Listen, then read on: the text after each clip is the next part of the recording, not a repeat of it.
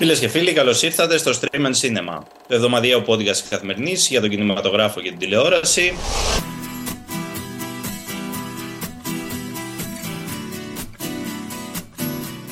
Εγώ είμαι Μίλιος Χαρμπής. Απέναντί μου με έναν τρόπο είναι και η Αλεξάνδρα Σκαράκη και ο Κωνσταντίνος Γεωργόπουλος. Καλησπέρα και από εμάς. Με μαγικό τρόπο λίγο, αλλά είμαστε, ναι. Τεχνολογία βοηθάει, φίλε. Αυτό, αυτό, μπράβο. Swimming in December, heading for the city lights. And 975. Η τεχνολογία βέβαια, γιατί θα μπούμε κατευθείαν στο ψητό, έχουμε πολλά να πούμε, ε, δεν ξέρω κατά πόσο θα βοηθήσει πια τους ε, χρήστες του Netflix. Αν δεν θα βοηθήσει, αυτό είναι το κακό. Όσοι είστε συνδρομητές του Netflix ε, και μοιράζεστε κωδικό με κάποιον που τέλος πάντων, μάλλον όχι όσοι ήταν συνδρομητές, εσείς που έχετε κωδικό κάποιου άλλου, για να το πούμε πιο σωστά, δεν θα έχετε πια. Δεν πληρώνετε τέλος πάντων, Που παιδιά. δεν πληρώνετε, που δεν Σωστό. πληρώνετε αυτό. Δεν πληρώνετε. Ή πληρώ... Μερικοί πληρώνουν, ρε παιδί μου, αλλά το Δεν έχουν πληρώνουν. σπάσει, κατάλαβα. Ναι, ναι. Έχουν μια συνδρομή που κάνει 15 ευρώ, δεν ξέρω πόσο κάνει. Δίνει ο καθένας, ξέρω εγώ, από 5 ευρώ και έχουν μαζί τη συνδρομή. Ε, Ε, τώρα αυτό τέλος, πάπαλα. το λέγαμε εδώ και καιρό ότι θα γίνει. Μμμ. Αλλά τώρα είναι και επίσημο και είναι και επίσημο και για την Ελλάδα, διότι η συγκεκριμένη ανακοίνωση, η οδηγία, όπως θέλετε πείτε, ότι έχει βγει και στην ελληνική version του site, του Netflix, στα ελληνικά γραμμένη, οπότε σημαίνει ότι μας αφορά. Ε, τι γίνεται, ναι, τι γίνεται να πούμε συνοπτικά ότι πλέον όσοι είναι εκτός νοικοκυριού, που λέμε, εκτός της συγκεκριμένης, του συγκεκριμένου σπιτιού που πληρώνει τη συνδρομή στο Netflix, δεν μπορούν πλέον να έχουν, δεν θα μπορούν πλέον μέσα στο επόμενο τρίμηνο ε, να διατηρήσουν αυτό το προφίλ τους. Ε, διότι πολύ απλά θα το εντοπίζει μέσω της ε, διεύθυνσης της IP η υπηρεσία και θα κόβεται. Το Netflix δίνει μια δυνατότητα να μεταφέρεις το προφίλ σου, να το κρατήσεις το προφίλ σου δηλαδή που το έχεις, αλλά πλέον να πληρωσεις Έτσι. Να μπει σε ένα καινούριο πρόγραμμα και να πληρώσεις. Οπότε ε, σκεφτείτε το όσοι μοιραζόσασταν κωδικούς, μήπως ανοίξετε και εσείς δικό σας προφίλ, μήπως, ε, δεν ξέρω, ε, Ξέρεις τώρα, ένα πρόβλημα βέβαια προκύπτει που είναι σοβαρό και δεν έχει να κάνει με το ποιο. Έχει να κάνει με το ότι ο ίδιος ο χρήστης μπορεί για παράδειγμα να έχει δύο σπίτια. αυτό που το έχει το πας. σπίτι του και έχει το Και εξοχικό το του. ας εξωτερικό, πούμε. βέβαια, βέβαια. Εκεί τι Ναι, θα είναι γίνει; ο ίδιος άνθρωπος. Ναι, δεν θα μπορεί. Δεν θα να το- μπορεί. Θα δώσει, μια, δι- θα δώσει μια δυνατότητα το Netflix από ό,τι λένε. Να σου πω την αλήθεια, περιγράφεται με έναν τρόπο εκεί στο site. Εγώ δεν έβγαλα άκρη. Αλλά αυτό που κατάλαβα είναι ότι θα δοθεί μια δυνατότητα να παίρνεις ένα μοναδικό κωδικό ο οποίος θα ισχύει για 7 μέρες Ναι. και με αυτόν να μπορείς να βλέπεις σε ένα άλλο σπίτι. Σε- για να καλύψει αυτό το πράγμα, ρε παιδί μου. Το ότι κάποιος πάει αλλού, πάει ένα ταξίδι, θέλει να δεις τη συσκευή του ή θέλει να δεις το κινητό του εκτός σπιτιού με data. Έτσι το Ε, απλό, να δει Το πολύ λεωφορείο. απλό, ναι, με Wi-Fi. Ε, ναι, εγώ πιστεύω ότι αυτό το Netflix το έκανε για τον εξής λόγο, για το ότι θέλει να μας φέρει πιο κοντά, να ανταλλάζουμε σπίτια, να πηγαίνουμε σε φίλους. Ναι, ναι. Ε, ξεκάθαρα, δηλαδή, όχι άλλη μοναξιά. Φτάνει. Έχει πάρει χαμπάρι ότι το Netflix έχει καμιά 100 εκατομμύρια κόσμος, σε όλο- κάπου τόσο υπολογίζεται. Υπάρχουν γύρω στα 100 εκατομμύρια ανθρώπων, γιατί δεν μπορώ να τους πω ακριβώς συνδρομητές από τη στιγμή που δεν πληρώνουν. οι Δεν περισσότεροι. πληρώνουν, ναι, ναι, ναι. Καμιά εκατοστή εκατομμύρια οι οποίοι βλέπουν Netflix χωρίς να πληρώνουν. Και σου λέει, κύριε μου, εδώ πέρα, οκ, αυτό μου, μου δημιουργεί μια τεράστια δημοφιλία κτλ.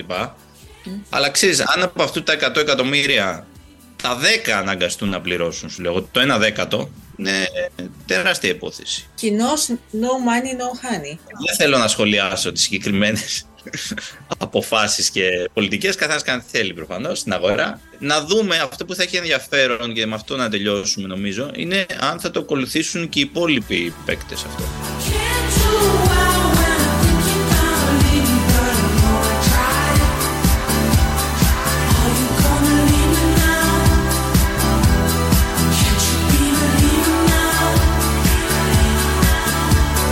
Και από το stream Πάμε παρακάτω. ας περάσουμε λιγάκι στην Ακαδημία, τη γνωστή την Ακαδημία, όχι Αθηνών, την Ακαδημία των Όσκαρ, η οποία, ε, εντάξει, είπαμε τις υποψηφιότητες την προηγούμενη εβδομάδα, ανακοινώθηκαν το ένα το άλλο, στην κατηγορία ε, Α γυναικείου, του πρώτου ρόλου δηλαδή, γυναικείου ρόλου, είχαμε μια υποψηφιότητα που λιγάκι Δίχασε, τέλος πάντων, συζητήθηκε αρκετά. αρκετά.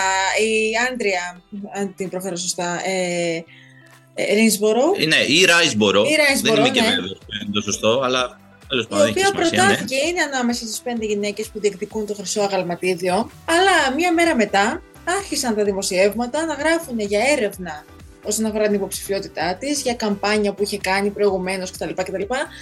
Οπότε τώρα βγήκε νέο, νέο update, έτσι Εμίλια; Καταρχάς, η Άντρια Ράισμπορο, ε, ε, πρωταγωνιστής στην ταινία Όσα φέρνει η ζωή, είναι μια μικρή, ένα ανεξάρτητο φιλμ ε, αμερικάνικο μικρό. Το έχουμε δει ε, στην Ελλάδα. Ελάχιστοι το πήραν χαμπάρι. Ωραίο φιλμ και όντως η, η ερμηνεία της είναι πάρα πολύ καλή. Τώρα, από εκεί και πέρα, αυτό που είπες για την καμπάνια. Καμπάνια κάνουν όλοι. Αυτή, ακριβώς επειδή το φιλμ είναι μικρό, συνήθως την καμπάνια την αναλαμβάνουν τα, τα στούντιο. Δηλαδή, μεγάλα στούντιο, αυτός ναι. που κάνει την παραγωγή, αυτός σε βοηθάει να κάνεις και την καμπάνια σου μετά. ε, Γιατί χρειάζεται χρήματα, χρειάζονται να διοργανωθούν κάποιες τέλος Από πάντων πίσω, βέβαια, ιδιωτικές ναι. προβολές, ε, κάποια QA. ε, Είναι συγκεκριμένος ο τρόπος που γίνονται όλα αυτά. Τώρα, η συγκεκριμένη ταινία δεν μπορούσε να το κάνει αυτό. Γιατί ήταν πολύ μικρή η παραγωγή. Οπότε το ανέλαβαν διάφορες, κυρίως γυναίκες και κάποιοι άντρες του χώρου, οι οποίοι είναι φίλοι, είναι συνάδελφοι της Ράισμπορο, πάρα πολύ επιφανείς. Έτσι. Μιλάμε Gwyneth Paltrow, ο Edward Norton. Ονόματα, πολύ, ονόματα. πολύ. Μμμ. Ναι, ναι, ναι, ονόματα. Και κάνανε, το πουσάρανε πολύ αυτό στα social, φροντίσαν οι ίδιοι να γίνουν αυτές οι προβολές, οι ειδικές που χρειαζόντουσαν, τα πάντα. Ακόμα και το, το αστείο είναι ότι ε, σε αυτή την καμπάνια πήρε μέρος και η Cate Blanchett, η οποία είναι συνυποψήφια. Αυτό είναι λιγάκι το περίεργο τώρα. Αυτό. Ε, εντάξει, οκ, αλληλεγγύη είπαμε, ναι. Οι ε, διαμαρτυρίες ήταν από τη μαύρη κοινότητα και γιατί σου λέει μείναν έξω δύο ερμηνείες. Ε, αυτή της. Ε, Μάργκο Ρόμπι. όχι της Μάργκο, ας τη Μάργκο Ρόμπι. Η Μάργκο Ρόμπι είναι λευκή, δεν μας νοιάζει. Α, εννοείς, εννοείς την- Έμεινε οκ, έξω η της, Βα- εκπροσώπηση. η, η ερμηνεία της Βαϊόλα Viola Davis ε, και της άλλης κοπέλας τώρα που μου διαφέρει, περίμενα γιατί έχει και δύσκολο όνομα. Θα, το θυμ- θα το βρω όμως αμέσως. Μετά τη Ρόμπι τα ξεχνάει. Είναι, είναι η Ντανιέλ, η Ντανιέλ Deadweiler, η οποία πρωταγωνιστεί στην ταινία στο Till, το οποίο δεν το έχουμε δει ακόμα. Δεν το έχουμε δει. Μμμ. Οι οποίοι θεωρούνται τέλος πάντων δύο σπουδαίες ερμηνείες. Η, η, να πούμε η Βαϊόλα Ντέβι για το Woman King. Έτσι, οι οποίες αδικήθηκαν και μπήκε από το παράθυρο, σου λέει η Ράισμπορο. Δεν είναι Ενώ, ας πούμε, όπως είπες πολύ σωστά, ε, δεν είναι στις υποψηφιότητες και η Μάργκο Ρόμπι, η οποία, αν δει κανείς την ταινία, καταλαβαίνει ότι άξιζε να είναι και εκείνη. Τέλος πάντων, οπότε θεωρήθηκε το ένα φέρνει το άλλο, το- θεωρήθηκε ρατσιστικό όλο αυτό. Έτσι, δεν υπάρχει καμία μαύρη υποψήφια. Ε, οπότε φταίει η Ράισμπορο. Οκ, καθένας έχει την άποψή του. Τι έγινε τώρα, η, η Ακαδημία συνεδρίασε για το συγκεκριμένο ζήτημα και έβγαλε ένα πόρισμα το οποίο είναι διπλωματικό τελείως. Δεν μπορούμε να αποσύρουμε προφανώς την υποψηφιότητα. Δηλαδή είναι- θα ήταν μέγα Ήταν σκάνδαλο. άσχημο, να ναι, γίνει. και σκάνδαλο, ναι. Μμμ. Θα ήταν άσχημο. Ε, δεν θα αποσύρουμε ιδέα, αλλά σου λέει θα φροντίσουμε να γίνει έρευνα για όλα τον το, τον τρόπο που έγινε αυτή η καμπάνια και κυρίως για το μέλλον να υπάρχουν κάποιοι συγκεκριμένοι κανόνες. Εμείς γιατί κοίταξε στην εταιρεία αρχή ούτε, ούτε και κοιτάξτε αυτοί δεν ήθελαν να ακούσει για να κάνει γίνει αυτό το, το παιχνίδι. Αλλά ύστερα μόλις, μόλις όπως είπαμε με ότι αυτό εμείς δεν, δεν καν θέλαμε, αυτοί είπαν όχι λέει θέλουμε να γίνει. Ε, και εμείς μετά είπαμε όχι λέμε, λέμε δεν δεν θα γίνει, θα κάνει γίνει αυτό πάλι. Γενικά η Ακαδημία είναι πολύ των κανόνων τελευταία. Δηλαδή, μετά και το περσινό χαστούκι του Will Smith ε, στη σκηνή των Όσκαρ, έχει πάρει πολύ αυστηρά μέτρα και θα είναι ακόμα πιο αυστηρή στο μέλλον από ό,τι ε, γράφονται στα δημοσιεύματα τα διάφορα και η ίδια Ακαδημία έχει δηλώσει πολλές φορές. Οπότε είναι ένας παραπάνω λόγος που ερευνήθηκε τόσο πολύ εξομοιχιστικά.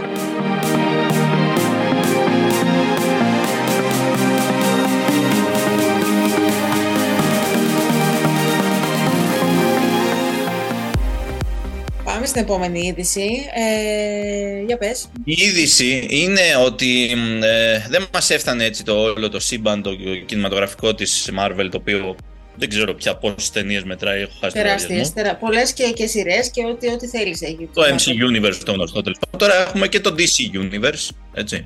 Η έτερη comics εταιρεία, η DC, ε, οι οποίοι να θυμίσουμε εκεί πέρα ανήκουν ήρωες όπως ο Superman, ο Batman, Wonder Woman, πά- πάρα πολύ δημοφιλείς ήρωες. Φυσικά όλοι έχουν βγει ταινίες και με αυτούς, αλλά δεν είχε γίνει αυτό το οργανωμένο το universe. Τώρα αυτό το φτιάξανε ο James Gunn, ο οποίος είναι και CEO της της εταιρείας πλέον. Ω, ναι. Ε, μ, και σκηνοθέτης, έτσι γνωστός, έχει σκηνοθετήσει Έγινε CEO.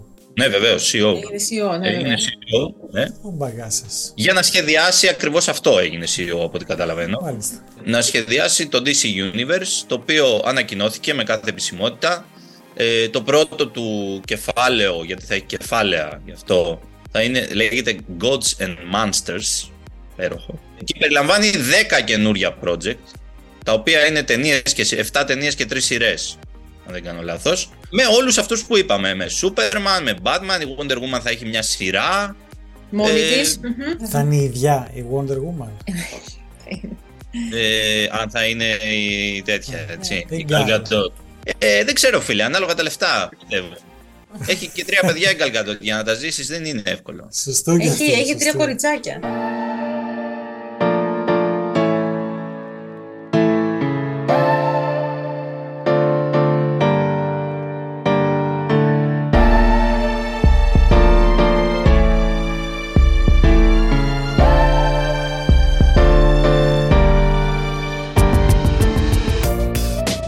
Λοιπόν, για πες μας και κάτι τελευταίο που ήθελες, κάτι ήθελε να μας πεις. Θα πω καταρχάς για τη σειρά, δεν ξέρω πώς έχετε παρακολουθήσει τη σειρά του CBS, The Good Wife, ε, που ξεκίνησε το 2009 και τελε- ολοκληρώθηκε το 2016, εκεί πάνω κάτω.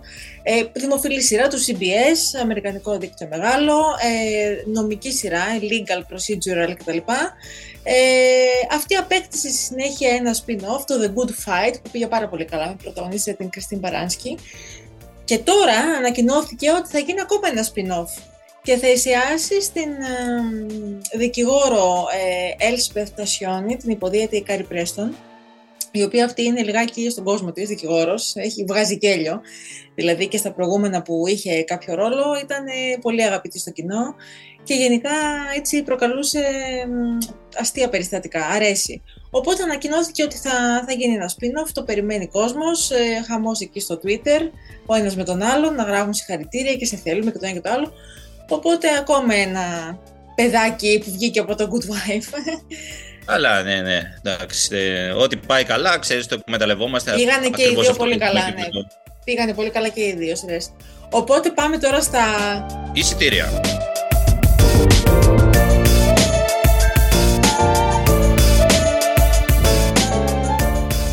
Έχουμε μια μικρή πτώση από την προηγούμενη εβδομάδα, αλλά ακόμα είμαστε αρκετά καλά πιστεύω. 86.000 εισιτήρια αυτή τη εβδομάδα.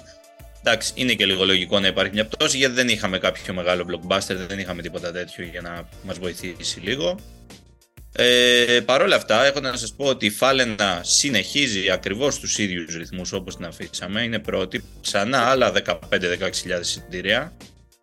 Έχει φτάσει σε 75 πια χιλιάδες. Ε, δεύτερος ήταν ο Τζέραρ Μπάτλερ με αυτό το που κάνει τον πιλότο εκεί πέρα 11.000 εισιτήρια, εκτός ελέγχου. 11.000 ηρωικοί πήγαν και το είδαν. Ωραία. Ε, ναι. Τρίτο το Avatar, το οποίο πέρασε το φράγμα των 400.000, 405.372 Wow, ναι. και αυτό συνεχίζει οπότε. Και σημείωση. Θέλω να κάνω μια σημείωση, διότι αυτή η χώρα, θυμάστε την ταινία που είδαμε την προηγούμενη εβδομάδα, τη χώρα του Θεού από την Ισλανδία; Ω, ναι. Που λέγαμε ποιος θα πάει να τη δει αυτή την ταινία, ξέρω εγώ. Δανία, και αυτά. Ισλανδία που ήταν στην παραγωγή, ναι, ναι. Για τη δει κανείς, ας πούμε. Μμμ.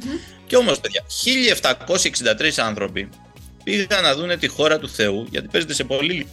σε πέντε αίθουσες μόλις παίζεται. Ε, και έχω να πω, ως αυτό της μάρτυρας, ήταν το περασμένο Σάββατο. Το περασμένο Σάββατο, λοιπόν, ε, περνούσα έξω από τον Ιρβάνα, Ναι.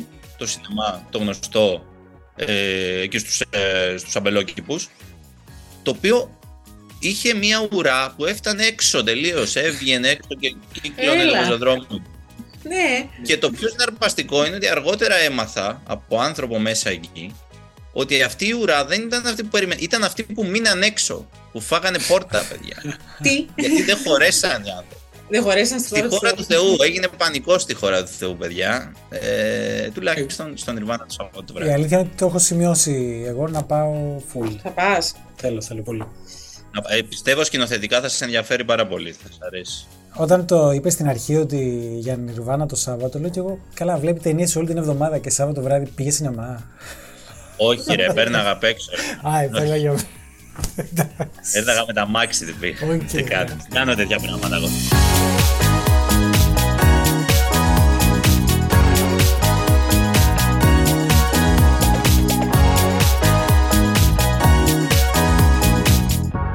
Λοιπόν, και πάμε τώρα στις ταινίες αυτής της εβδομάδας. Ναι, γιατί και εδώ έχουμε έναν σκηνοθέτη ε, σπουδαίο ο οποίος επιστρέφει. Έχουμε την επιστροφή του Σαμ Μέντες, φίλοι ακροατές. Ωραίος. Του Sam του Mendes. Του Σαμ του Μέντες, ο οποίος είχε να κάνει ταινία από το 1917, αν δεν κάνω λάθος. Το είπες πολύ ωραία. Είχε από το 1910. Ένα αιώνα και βάλε. Ένας αιώνας. Παιδιά, πρέπει να κάνουμε ένα, ένα, ένα επεισόδιο μόνο τα Σαρδάμ και τις γκάφε μας. Bloopers. Bloopers. Μια χαρά το είπες. Από το 1917, όντως. Ωραία ταινία το 1917. Ωραία Ωραία. ταινία. Ε, και αυτή που έχει γυρίσει και, και κυκλοφορεί στα σινεμά τώρα είναι καλή. Με- Καλά το Καλή είπες, είναι. Καλή. Καλή, Όχι μέχρι εκεί. εκεί. Ε, Μέχρι εκεί, ξέρω τι λέω. Look around you. This whole place is for people who want to escape. People who don't belong anywhere else. How do you feel? I do feel a bit numb, I suppose. The world is changing. Για πες μας λίγο τι γίνεται αρχικά. γιατί πάμε Καταρχάς, να παρακάτω. πούμε ότι είναι, είναι υποψήφια για Όσκαρ. Έχει κερδίσει μία υποψηφιότητα μόνο, αυτή στη διεύθυνση φωτογραφίας. Ε, έχει πρωταγωνίστρια την Ολίβια Κόλμαν, η οποία αυτή έμεινε εκτός πεντάδας ε, πρώτου γυναικείου ρόλου. Ε, θα μπορούσε να και εκείνη να, να πάρει μέρος. Εντάξει, εδώ έχουμε άλλα. Ναι, εδώ μπήκε η- η- έχουμε την Άννα Ντεάρμα. Όχι, εντάξει. Σε παρακαλώ, σε παρακαλώ. Εντάξει, Sorry, sorry, sorry, sorry. Το είπες λίγο απότομα αυτό. Το είπα λίγο απότομα. ναι.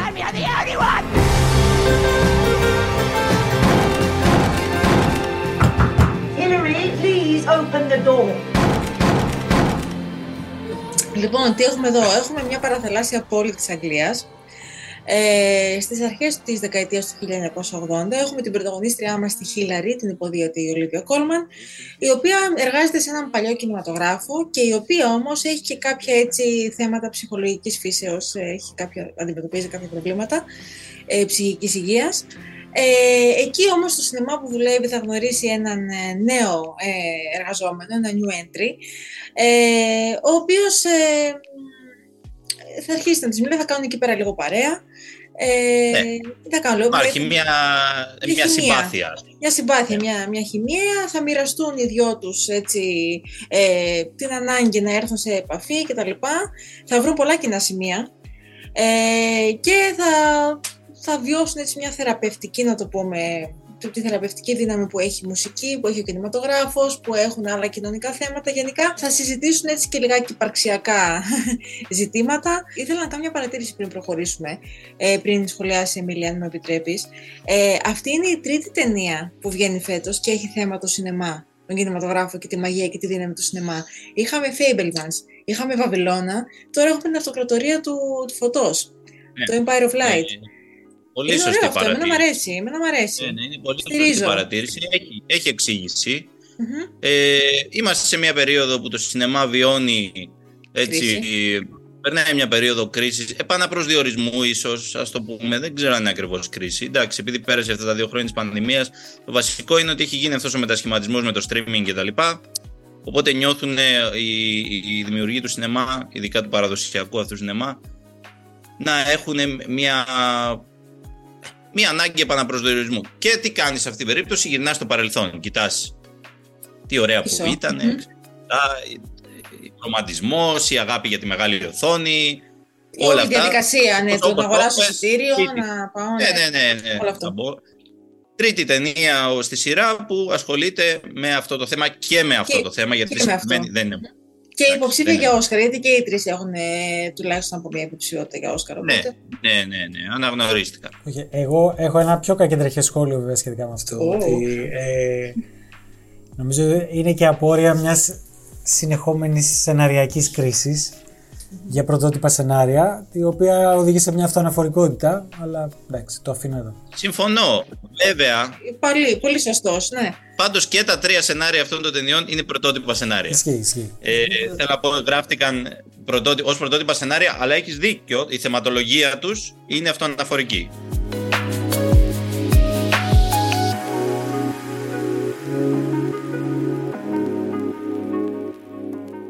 Ε, τι βλέπουμε εδώ τώρα; Εδώ υπάρχει η ιστορία αυτή των δύο ανθρώπων και γενικότερα της μικρής κοινότητας που δημιουργείται μέσα στο σινεμά, γιατί είναι και οι υπόλοιποι υπάλληλοι. Αυτό είναι ένα παλιό σινεμά, ξέρεις, που φαίνεται ότι οι δόξες του ήταν λίγο σε, σε άλλες εποχές. πριν ακόμα και τη δεκαετία του 80 που συζητάμε εδώ. Για να καταλάβεις, δηλαδή, το, το μισό στην ουσία έχει κλείσει, το έχουν κλείσει τους πάνω ορόφους και το έχουν, ε, λειτουργεί το μισό περίπου. Αυτοί σχηματίζουν μια μικρή κοινότητα εκεί μέσα και περνάνε τις δυσκολίες τους, τα διάφορα, την καθημερινότητα και όλα αυτά. Ε, τώρα, υπάρχουν πολλά άλλα πράγματα τα οποία τα βλέπουμε στο background, καμιά φορά έρχονται και, στο, και μπροστά. Σκήνιο. Μμμ. Ναι, στο προσκήνιο. Πράγματα που έχουν να κάνουν ας πούμε, με τις φιλετικές διακρίσεις, με το συντηρητισμό της εποχής. Μιλάμε, ξεκινάμε με Θάτσερ και λοιπά. Εκεί πέρα, μιλάμε για αυτή την εποχή. Μμμ.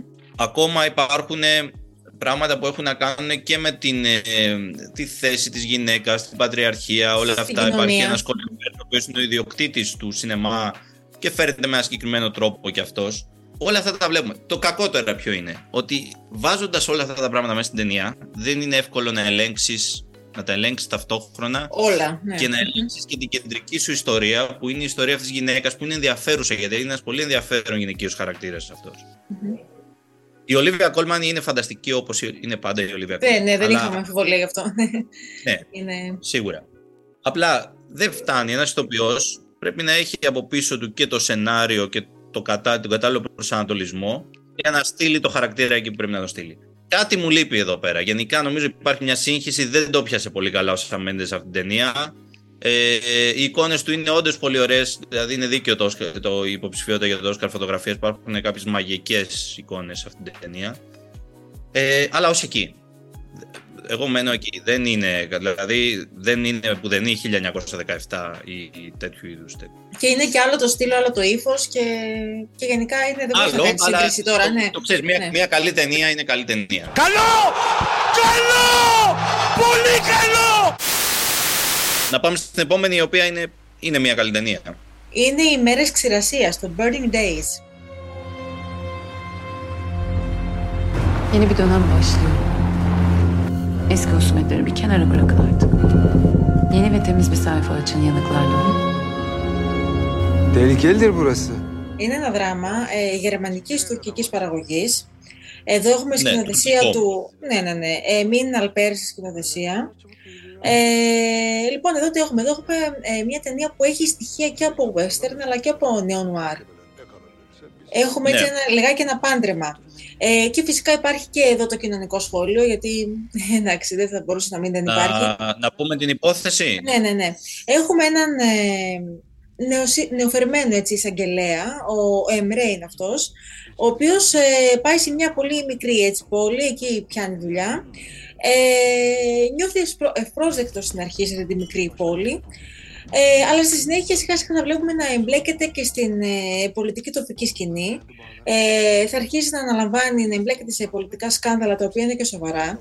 Δηλαδή έχουμε ένα βιασμό, έχουμε ε, άλλες διαφθορές ε, του συστήματος. Υπάρχει μια υπόθεση διαφθοράς βασική. εκεί Διαφθοράς, πέρα. ναι, ναι. Μια εξέλιξη βλέπουμε απότομα, το οποίο έτσι θα, το, θα τον φέρει λιγάκι σε μια θέση που έτσι αναπάντη δεν την περίμενε και θα χρειαστεί να κάνει ένα step up. Η συγκεκριμένη ταινία όντως ξεκινάει σαν western τελείως, όπως το πες. Δηλαδή, ο τύπος φτάνει στη μικρή πόλη, η οποία είναι στη μέση του πουθενά, κάνει ζέστη. Κάποιοι μπαίνει μέσα με τα μάξι στην πόλη και κάποιοι τύποι ακούει πυροβολισμούς γύρω-γύρω.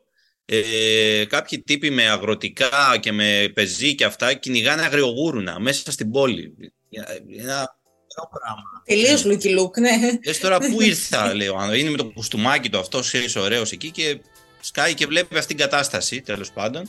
Γενικότερα το έχει αυτό το επαρχία, ξέρεις, δείχνει και τα λοιπά. Εν τω μεταξύ, φανταστική κινηματογράφηση. Στην πρώτη σκηνή είναι απίθανο όλο αυτό. Και γενικότερα τα εξωτερικά του είναι τέλεια σε όλη την ταινία. Ένα thriller, στην πραγματικότητα δεν είναι ακριβώς δράμα, είναι thriller η ταινία. Ή τουλάχιστον γίνεται thriller από ένα σημείο και μετά. Θυμίζει λίγο τα ισπανικά thriller τύπου το μικρό νησί και τέτοια. Αυτός τώρα μπλέκεται σε αυτή. Η, η βασική υπόθεση είναι οι άνθρωποι εκεί πέρα δεν έχουν νερό, δεν έχουν σύστημα ίδρυυσης κανονικό. Ε, και αυτός καταλαβαίνει κάποια στιγμή ότι γι' αυτό το πράγμα ευθύνεται η τοπική εξουσία, δήμαρχος δηλαδή εκεί πέρα. Ο οποίος είναι διεφθαρμένος και κρατά. Δεν, Και εκεί είναι- εστιάζει. Ας τα πάνε. Σε όλα μπλεγμένο μέσα. Τους στείλουν και μια υπόθεση βιασμού.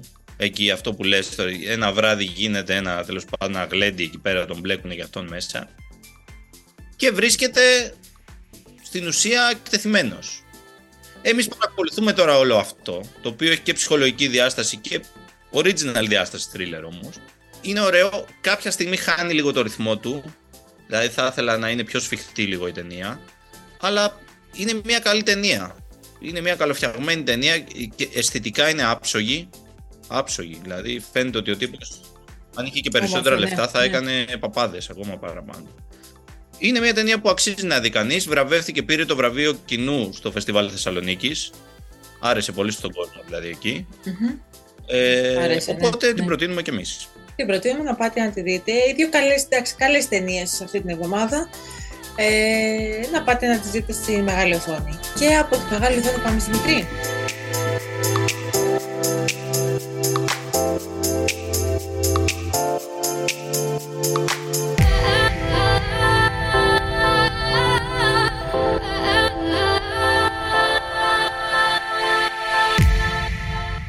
Πάμε στη μικρή και πάμε συγκεκριμένα στην πλατφόρμα Disney Plus, όπου στα τέλη Ιανουαρίου έκανε η πρεμιέρα μία σειρά. Ε, πάλι έχουμε εδώ πέρα υπερηρωική σειρά, super heroes κτλ. Αλλά λίγο Πειραγμένη, με twist. Δηλαδή δεν είναι ακριβώ φορά με την.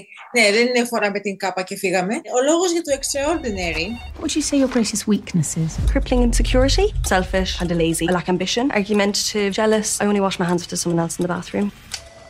I don't know why I just told you that. It's my thing. I see you haven't got your power down on here. That's because I don't have one yet. You were such a brave. Όπου εδώ έχουμε πρωταγωνίστρια την 25χρονη Jen, την οποία αυτή την ηθοποιώ έσπαγα το κεφάλι μου όσο το έβλεπα να θυμηθώ που την έχω ξαναδεί. Είναι πολύ γνωστή η φυσιογνωμία. Δεν το βρήκα. Ε, κλείνει η παρένθεση. Λοιπόν, η 25χρονη Jen, η οποία ενώ όλοι γύρω της μετά τα 18 αποκτούν μια υπερφυσική δύναμη, ε, η ηρωίδα μας δεν μπορεί ε, ακόμα να καταλάβει γιατί δεν έχει την υπερδύναμη, γιατί διαφέρει από τους φίλους και την οικογένειά της, που έχουν όλοι από κάτι, δηλαδή ο ένας ε, γυρίζει το χρόνο πίσω, η άλλη ε, πηγαίνει στο παρελθόν και κάνει φωνές, δηλαδή υποδίεται χαρακτήρες. Η δική μας ηρωίδα δεν έχει. Ε, να πούμε ότι για όσους είναι, είναι, είναι κομμωδία slash δράση, δηλαδή έχει και κομικό στοιχείο μέσα. Βλέπετε πολύ ευχάριστα γιατί είναι ολιγόλεπτα τα επεισόδια. Δηλαδή το, το πρώτο μόνο, ο πιλότος ήταν 33 λεπτά, αν δεν κάνω λάθος. Τα υπόλοιπα είναι μικρότερης διάρκειας. Βλέπετε δηλαδή μονορούφι και στον καναπέ, τσακ μπαμ. Ωραία σειρά, ε, λίγο παράξενη, αλλά καλή. Είναι παράξενη. Καταρχάς το λέει και το όνομά της. Extraordinary. Δηλαδή, τι, τι περιμένεις. Είναι, είναι παράξενη σειρά. Ε, μου άρεσε. Έχει, βασικά είναι μια σειρά που κάνει το αντίο, κράζει το υπερηρωικό όλο ζάνρ, ας πούμε. Δεν είναι ότι μπορεί να χαρακτηριστεί ακριβώς υπερηρωική. Έχει χιούμορ ωραίο, πολύ σύγχρονο, πολύ μετα χιούμορ κτλ. Ε, η κοπέλα που είπες πριν που υποδίεται τις φωνές, ξέρω εγώ, το αγαπημένο τους είναι να τη βάζουν να υποδίεται το Χίτλερ. Τέλειο αυτό. Το Hitler, ναι.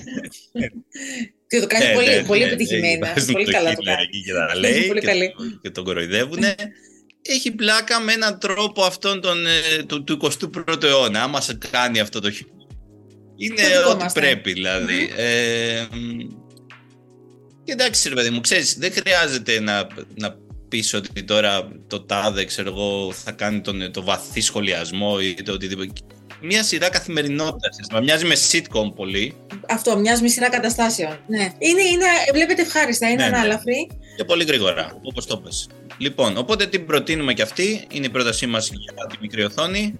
Να κάνω άλλη μια πρόταση λίγο πριν κλείσουμε. Βέβαια, δεν Τηλεοπτική.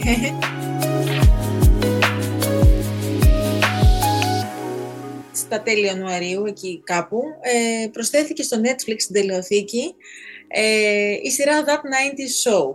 Τι είναι το That 90 Show? Ε, είναι sequel του That 70 Show, μιας πολύ επιτυχημένης ε, κομικής σειράς ε, που έκανε πρεμιέρα στα τέλη των 90s και συνεχίστηκε, μου φαίνεται 8-9 σεζόν είχε. Είναι η σειρά που πρωτοεμφανίστηκαν ο Άστον Κούτσερ και η Μίλα Κούνης τότε, το- στα τέλη των 90s. Ήταν η πρώτη τους ρόλη, ειδικά για τη Μίλα Κούνης, η οποία πρέπει να ήταν 16-17 χρονών τότε, κάπου εκεί.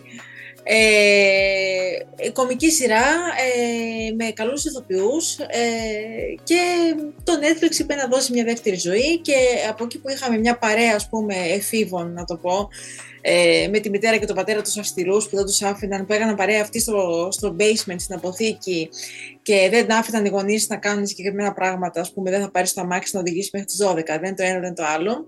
Αλλά αυτοί πάντα έβρισκαν τον τρόπο. Ε τώρα συνεχίζεται ε, με τη νέα γενιά. Δηλαδή είναι τα παιδιά των ε, ηρώων που βλέπαμε στα τέλη των 90s. Ε, κάποιοι διχα, δίχασε σειρά, κάποιοι το αγάπησαν, άλλοι είπαν καμία σχέση με την πρώτη σειρά, την πρωτότυπη που είναι πραγματικά όποιος δεν την έχει παρακολουθήσει, δεν ξέρω πού θα τη βρει κιόλας. Την είχε το Netflix, δεν την έχει πια. Αν δεν έχετε δει, δηλαδή, εγώ θα έλεγα να ξεκινήσετε από το That 70 Show, το, το αρχικό, και μετά να περάσετε στο That 90 Show, που είναι διαθέσιμο στην πλατφόρμα του εντάξει. Netflix. Οι ακροατές μας είναι έξυπνοι, θα βρουν τον τρόπο.